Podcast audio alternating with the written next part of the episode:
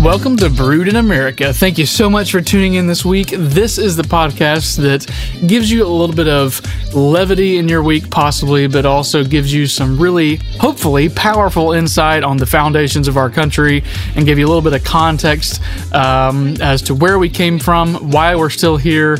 This is Brewed in America. We look forward every week to looking at a different city or a different person or maybe even a, diff- a different founding document, a different car company, a different chocolate company, whatever the case may be, that is based right here in the United States and kind of give us a sense of home and a sense of pride in our country.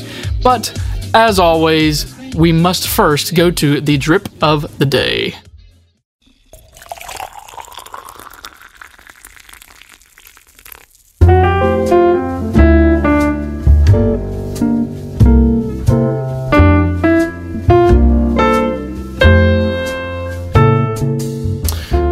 Today's drip comes from Plymouth, Massachusetts. So in talking about, uh, we've got a exciting series that we're in the middle of right now. Plymouth, uh, of course, is America's home place. It is America's uh, grandma's house, if you will. And so today's coffee comes from Speedwell Coffee Roasters in Plymouth, Massachusetts. They're what we refer to as a small batch roaster, so they don't do a ton of uh, roasting like Folgers or you know other big companies. They're a local kind of a mom and pop shop. But Speedwell Coffee Roasters in Plymouth, Massachusetts. Uh, the one I'm drinking on today is called Ethiop- Ethiopia Bombay Abore. So super American sounding. Uh, but is a what they call a beautiful grade one washed Sidamo. So that sounds great already. It checks all the boxes that you'd expect from these heirloom coffees. Of course, referring to Sidamo. Of course, Sidamo. Sounds a little bit kind of Al-Qaeda-ish to me, but you know, it is a all-American coffee. So I'm not even I'm not even going to attempt to make light of that. But Uh, this coffee uh, is a light body with a complex stone fruit sweetness and with a pleasing floral finish. That's according to their website at speedwell coffee dot com. My nuts and bolts review of it is it tastes like peaches and it tastes like jasmine. And that is nothing to shirk at and nothing to turn your back on. Those two things. I'm from the South, born and raised in the South. I've been here my whole life. My parents have been here their whole lives, and grandparents have been here. Great-grandparents have been here. Great-great-grandparents have been here their whole lives. So, and really, almost in the same county in Florida, uh, we've been here my entire life, and my my genealogy has been here for a long time. And I can tell you, speaking from experience as a Southerner, peaches will do something for you. And if your coffee tastes like peaches, that is an exciting thing to get excited about. Oh man, that's good. That is great. Check them out. Speedwell coffee dot com from Plymouth, Massachusetts. You will not be disappointed. All right. So as I alluded to just a few minutes ago, last week, just to kind of recap, we touched on kind of the Puritan mindset and where the Puritans got a lot of their ideas that birthed America, uh, not just the Puritans, but the Separatists and the Pilgrims, and kind of gave us somewhat of a thirty thousand foot view of where the origins lie. And we kind of made it up to the point where we were talking about the Uh, the Mayflower Compact. And if you didn't have a chance to listen to last week's episode, I can't encourage you enough. Please go back and take a listen to that. It's a relatively short episode compared to some of our others, but it is a worth, worthwhile episode. It's going to be uh, kind of our summary or our preface to the next several podcasts about the next month leading up to July fourth. As I mentioned last week, the summertime in America seems to be the time when things happen, when things change, and to sort of pay homage to that and kind of make our own holiday out of this, we're going to spend the next month or so uh, leading up to July fourth, Independence Day, where we go over why Independence Day even happened, why it's important, and why it changed history forever, and who's responsible for it. And who's responsible for it is Christians, and that is We make no bones about that on this podcast, and we will provide you hardcore evidence for that. Um, a lot of the material that we are presenting on the podcast in the next several weeks comes from a book by Mark David Hall called Proclaim Liberty Throughout All the Land, How Christianity Has Advanced Freedom and Equality for All Americans. Please go on Amazon and find this book for yourself and purchase it at sixteen dollars uh, plus shipping. I, I, shipping wasn't bad. I think total was eighteen bucks, but please do your own homework. Don't take anything I say for this podcast about on any episode, not just this one. But please don't take anything I say for granted, and do your own homework and and actually check what I say. And I'll be the first to admit and be, a, you know, every episode I make mistakes. And I'll go back and listen to the episodes and kick myself for missteps and, and things that I said that were not in, entirely uh, not not accurate, or maybe I misstepped and just said the, the wrong year or something. Uh, I meant like eighteen ninety-six and accidentally said nineteen ninety-six. So there are there are mistakes. And I fully admit that, so please don't take everything I say for at face value and for granted on this podcast. Please do your own homework. I do the best I can to make sure that everything is accurate and precise, and uh, I ask that you do the same on your end to make sure that everything I say is accurate and precise. And if I'm wrong, let me know. You know, uh, go on Facebook, email me. I think my email is attached on Spotify and iHeartRadio and all those sort of things, Apple Podcasts. But, um, you know, please take some time to correspond with me if you find something that you don't feel is accurate. But getting over to the Mayflower Compact, as we were discussing and kind of briefly touched on last week. Uh, so the Mayflower Compact. The Pilgrims uh, get to Plymouth Rock from Holland, and the first thing they do when they get off of the uh, the Mayflower is they establish a set of principles, or a, it's a covenant that they made with God that uh, the government they are going to establish in the New World was going to be God-ordained. And God-ordained, uh, I would encourage you to go look at Romans chapter thirteen to see what the qualifications of God-ordained government are. Um, oftentimes, Roman thir- Romans thirteen is, I believe, taken out of context to say that uh, you know that all government, uh, no matter how evil or good, is ordained of God, and that is absolutely not true. Uh, Romans chapter thirteen, I believe, makes that clear that uh, there are there are qualifications to being a God-ordained government. And so the Pilgrims recognized that, and they set out set out to put the Mayflower Compact into action, and the Mayflower Compact can be boiled down into three doctrines, um, and this comes from uh, you know the, these these doctrines were not uh, at this point in time were not unique to the Mayflower Compact. These were things that had been discussed and preached from pulpits uh, all across Europe uh, leading up to the Mayflower Compact, uh, and so uh, the book that I've been reading actually lays these out pretty well, uh, and actually references uh, a gentleman by the name of Henry Wolcott, who took some notes listening to a sermon in sixteen thirty-eight uh, around an election, and that sermon uh, was one of uh, was given by one of Connecticut's early, early founders by the name of Thomas Hooker.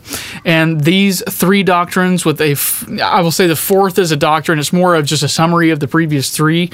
Uh, but these three doctrines are really and truthfully, uh, they are all through our founding documents, whether that's the Declaration of Independence, whether that's the Constitution, the Articles of Confederation, um, or even the Federalist Papers and the Bill of Rights. You'll see these three doctrines, uh, they are pervasive through our founding documents and through the, the documents that currently run our country. Uh, and we'll also talk a few minutes today about how uh, these three are being violated, and the violation of those three has led to some real issues in our country that we're seeing as we speak. Uh, so doctrine number one, uh, the choice of public magistrates, or what we'll call officers or elected officials, the choice of public magistrates belongs unto the people by God's own allowance. So what this means, if you look over at First Samuel chapter eight, there's a story that we've talked about before on this podcast, at least on a few episodes, where the Hebrews, the Israelites, they were asking Samuel to give them a king like all the other nations. They wanted to establish a monarchy, a one-man rule uh, government. And It, the, the Bible says the thing displeased Samuel, and so Samuel takes it to the Lord, and and God says, look, Samuel, you, you know, obviously what they're asking for is not good. It's a wicked and evil thing, but I need you to just listen to them. It says, hearken unto the people, hear them out, listen to what they have to say, and then uh, God later gives them what they ask for. And so that upholds and proves this doctrine here that the choice of public magistrates belongs unto the people by God's own allowance. God gives people the authority to establish government by the means that they see fit. Now, they are also, you have the right to suffer the consequences if you put in place a bad government or a government that does not conform to God's structure of government. So please understand, please don't understand what I'm not saying. What, I, what I'm saying here is, the people have a right to establish their government, but they have also have an enormous responsibility here also to make sure that the government that they establish is the government that God wants. And you see later on in First Samuel chapter twelve, where the people did it anyway. The Israelites put up a monarchy anyway, and they regretted it. Just three chapters later, they were in a world of hurt and went so far as to ask Samuel to pray on their behalf and ask them ask for God's forgiveness for their wickedness and evil, of even asking a king, as it says in First Samuel chapter twelve. So, doctrine number one, the choice of public magistrates belongs unto the people by God's own allowance.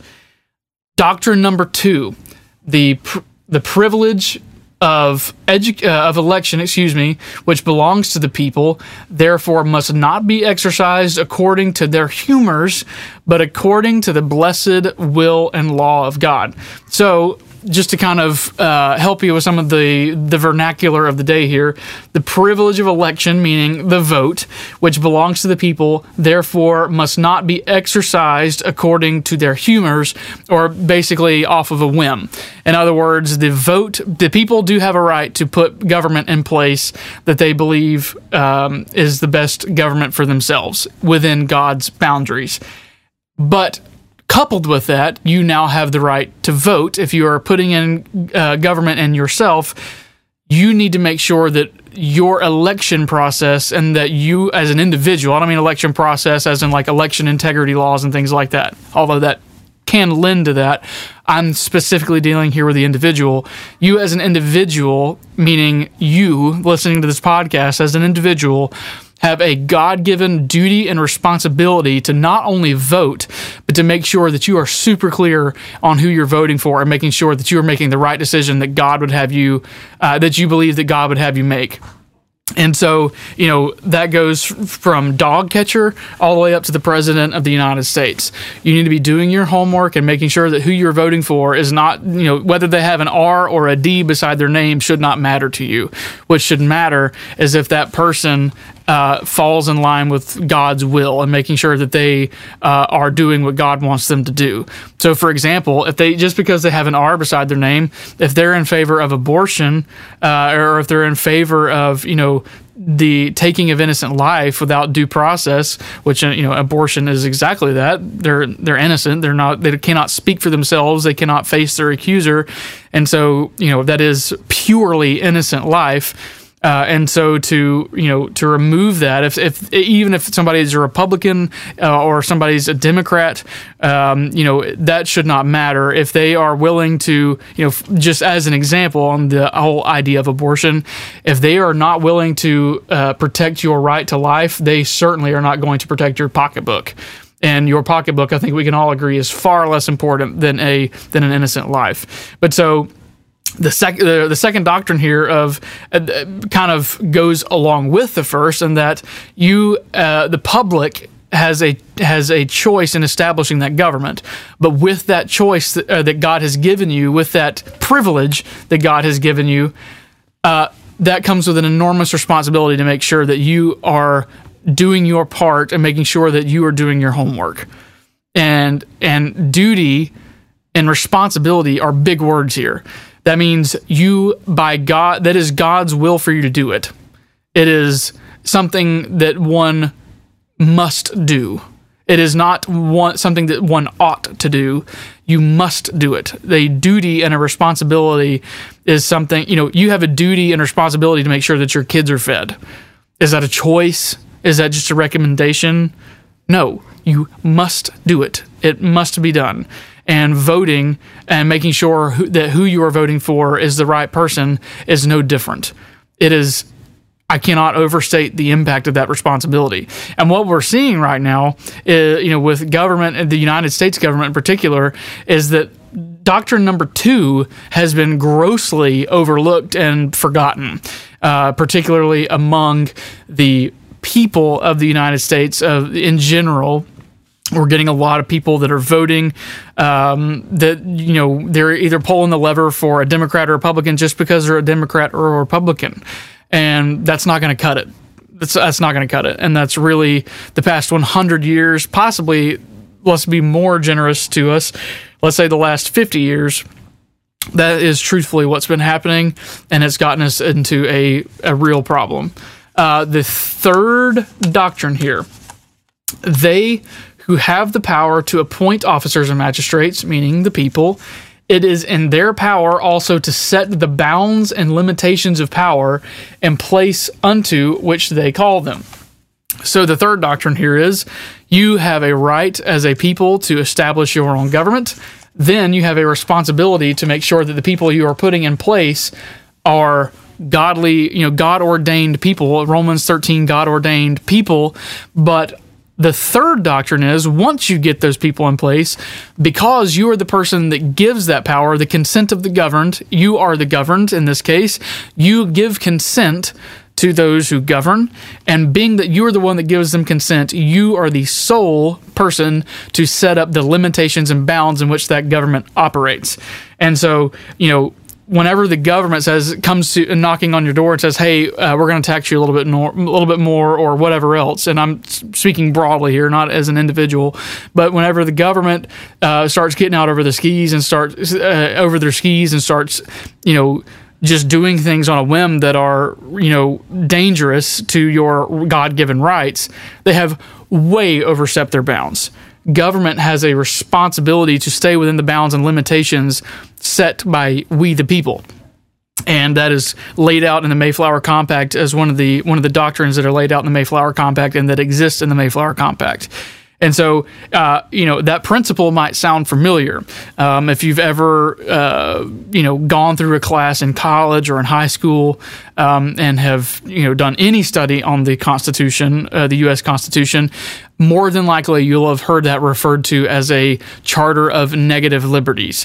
And what that means is it is a document that tells government what it cannot do. It cannot abridge the freedom of the press or the freedom of speech. It cannot establish a national government, or I'm sorry, a national religion.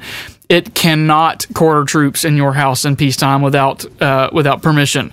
Uh, it cannot go through your papers uh, without a warrant or through your possessions without a warrant. So the U S Constitution is a charter of negative liberties. Well, where did that great idea come from?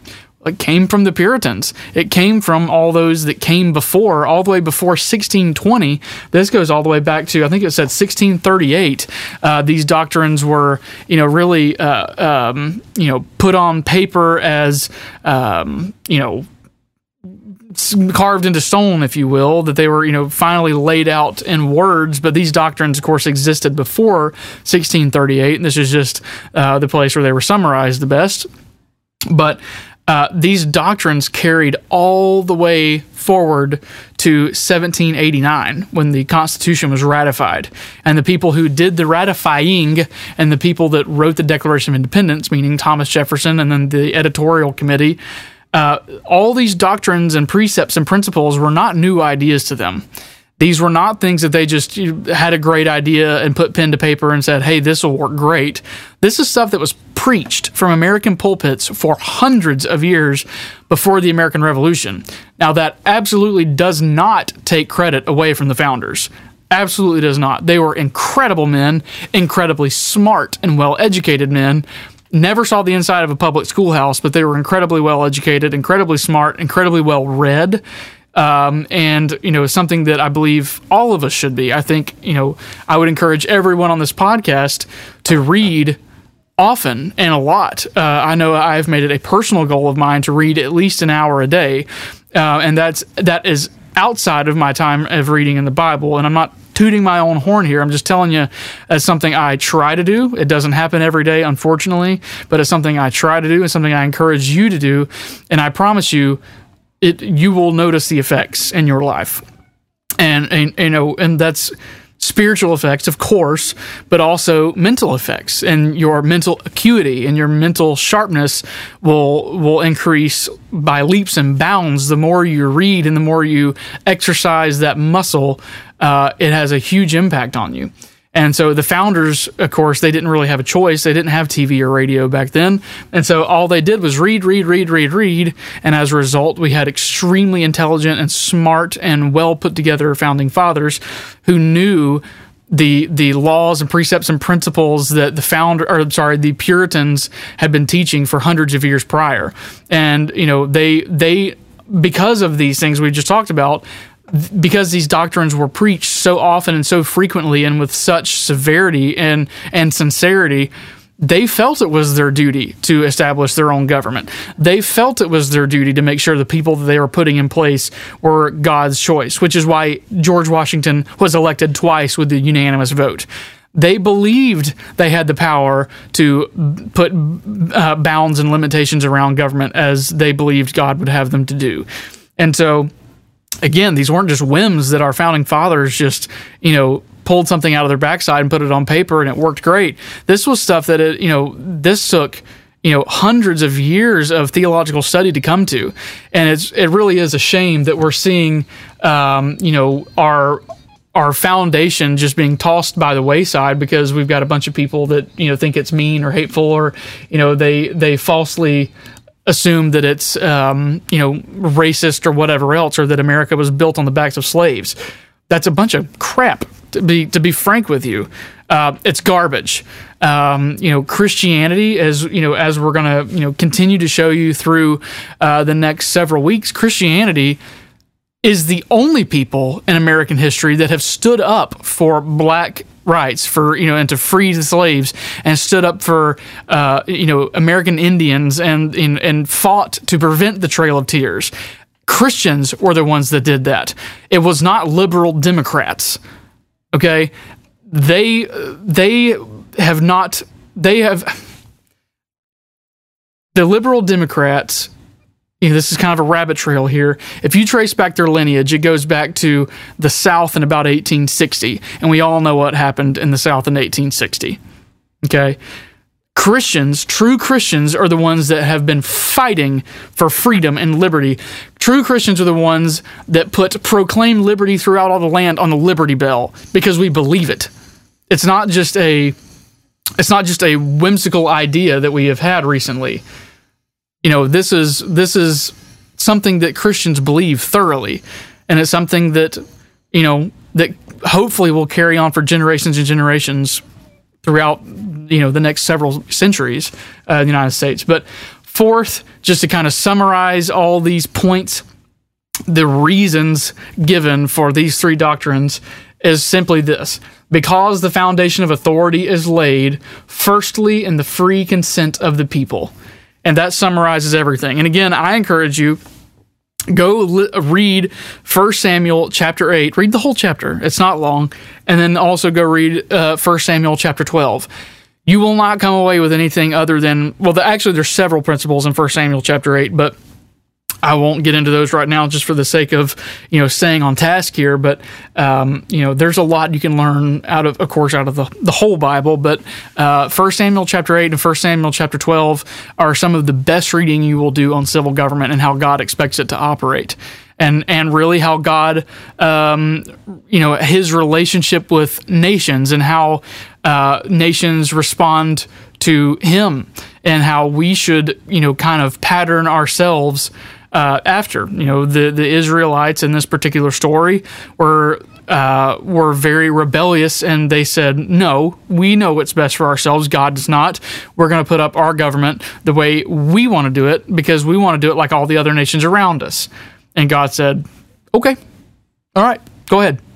You do that, but God was also good enough to give them what would happen if they did that, and gave out the whole, you know, there's probably ten, fifteen verses in First Samuel chapter eight that go through exactly what would happen to the nation of Israel if they put a king in place.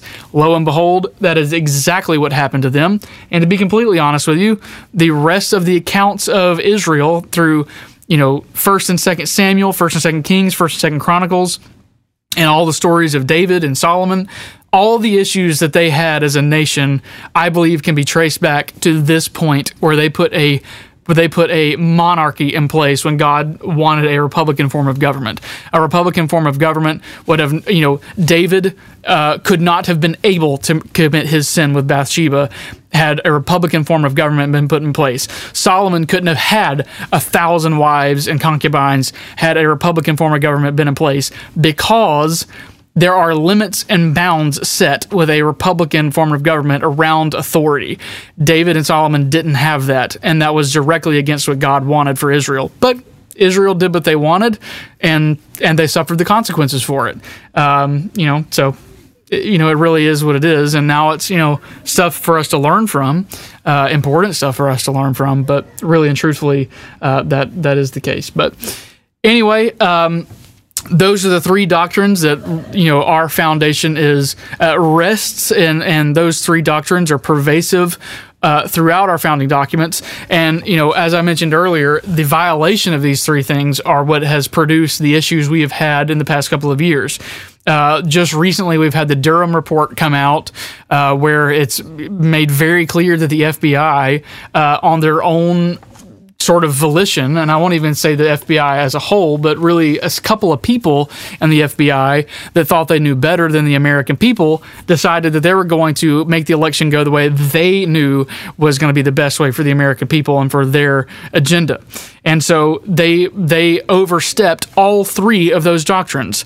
They put themselves in place of the people as far as how government should be, uh, you know, um, Uh, structured. They made themselves the government in this case. Number two, they violated the vote. They literally stole the vote. And I'm not, what I'm not saying, don't hear what I'm not saying here as far as the, the election. I don't, you know, it's possible that it, it, it changed the results of the election and flipped the election. Very possible. It's very difficult to prove that. So let me just go ahead and get that out of the way. However, I do believe that there was some element of fraud, you know, throughout the whole process with, you know, states changing laws six months before the election, everything else. That's a side note. But the F B I, uh, you know, were actively taking votes and, and you know, um, causing people who weren't doing their homework and not doing their due diligence, um, ch- causing their minds to be changed over stuff that the F B I has admitted was a load of crap. They, they literally made it up, and they will tell you they made it up. And so, you know, that's two doctrines right there that are violated, the third of which being the bounds, and people have the right to set the bounds and limitations. The F B I, if there were bounds and limitations, overstepped them and threw them to the side and did what they thought was quote-unquote right for the country without you even knowing it was going on. And so there is a great example just very recently where those three doctrines that were set forth in the Mayflower Compact back in sixteen twenty, had they been uh, followed and understood by our government and had been followed by our government, we would not have had the problems we have had, I'll say the past hundred years, but more recently the past four years. Um, and so you can thank your uh, rusty, trusty government for that. So uh, anyway, not to get on a rant there, a rabbit trail, but, you know, uh, you know, point being is, you know, all these people that are, you know, the Peter Strzoks of the world, the Adam Schiffs of the world that believe that they know better than you, let me just tell you, and this is just friend to friend here, they don't know their butt from a hole in the ground whenever it comes to the way God or, or ordained government should work. They are uh, idiots. To be completely blunt with you, they they... they would not know good government if it bit them in the backside. And so you have a responsibility to make sure that you do. You have a responsibility to make sure that the people that are put in place in your government know what government, God-ordained government, should look like and follow it to the letter.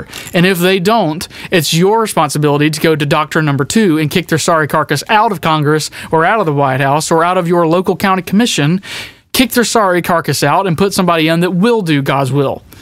You have a, and you know, it might sound a little corny, and the reason it sounds corny is because we don't believe it can be done anymore. And, you know, I'm sorry, but it absolutely can, and it must be done, or, you know, we're going to live in tyranny. And so really and truthfully, friend to friend here, Gordon to you, uh, whoever is listening to this radio uh, or to this broadcast, we will live in tyranny if you choose to. If you choose not to, then we won't. But the decision solely lies with you. If you want to live in tyranny, I don't. And I don't. I believe you wouldn't if you knew what tyranny really was. Tyranny offers security for the low, low price of your freedom. And it is not worth it. And the reason it's not worth it is it's a lie. It's a lie. It's no different than a teenage boy telling a girl, hey, I'm going to be around, stick around forever. I'm going to marry you. We're going to have eighteen kids. She gives a precious thing to him, and then he takes off down the road and never to be seen again. That is exactly what the Democratic Party and the progressive left in this country are trying to convince you to do, is give away your purity as a Christian, God-ordained, and f- Christian-founded p- government. Your purity is trying, they're trying to get you to sell your purity down the road, and they're going to turn around and take off running. And they're going to be eating empanadas on the side of the road like stinking Maduro down there in Venezuela. Now, if you want that, that's fine. If you want to be sitting on the side of your bed crying your makeup down your face, that's fine. You can do that. I'm not going to do that. And so I encourage you, I beg you, as your friend, as your fellow American, in the spirit of seventeen seventy-six this year and this summer, I beg you, look tyranny in the face and say, no more. I, we have had it. It is time that government recognizes its place, which is below the people. Public servants are just that. They are servants. And don't don't let them try to sell you something that you know is going to wreck your life and leave you broken and miserable and starving, by the way. You know, guys, I, you know, I know I'm kind of ranting here a little bit, but America has offered something, you know, let me rephrase that. American American Christians have offered you something so unique that the world has never seen it before. And that is peace and liberty in our time. And it is solely your decision whether we keep that liberty and that freedom, or if we live in tyranny, and if your children live in tyranny, and if your children's children live in tyranny. As Ronald Reagan once said, liberty is only one generation away from being stolen. I will be darned if my generation, if I don't do everything I can to make sure that liberty stays for my child and my children's children. Until next week, America, I love you. You, you are an incredibly fascinating place, and I never get tired of learning about you, America. You are a special place, and you deserve praise, and you deserve to be oogled over and marveled over. You deserve for people to honor you and to lift you up and recognize you for your pure foundation and your your God-ordained civil government, whether or not the eggheads that are currently in power recognize that or not is a different story. America, I love you. Until next week, God bless America. Please don't forget to go check out speedwell coffee dot com, straight off of Plymouth, Massachusetts, the Ethiopia Bombay Abore. By the way, just just so you know just how great this coffee is. On their website, it has five out of five stars on the reviews. Now, there's only one review. It was not me, but it will soon be five out of five stars and two reviews as soon as I get through recording this podcast, because I'm going to go leave a five-star review. Until next week, America, I love you. God bless. See you next week. Thanks for tuning in. Bye-bye.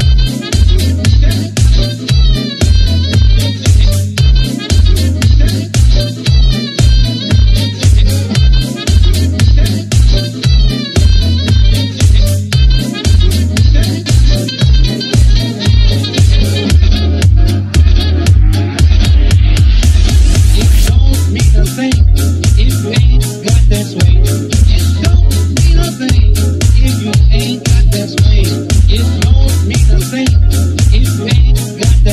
It don't mean a thing if you ain't got that swing.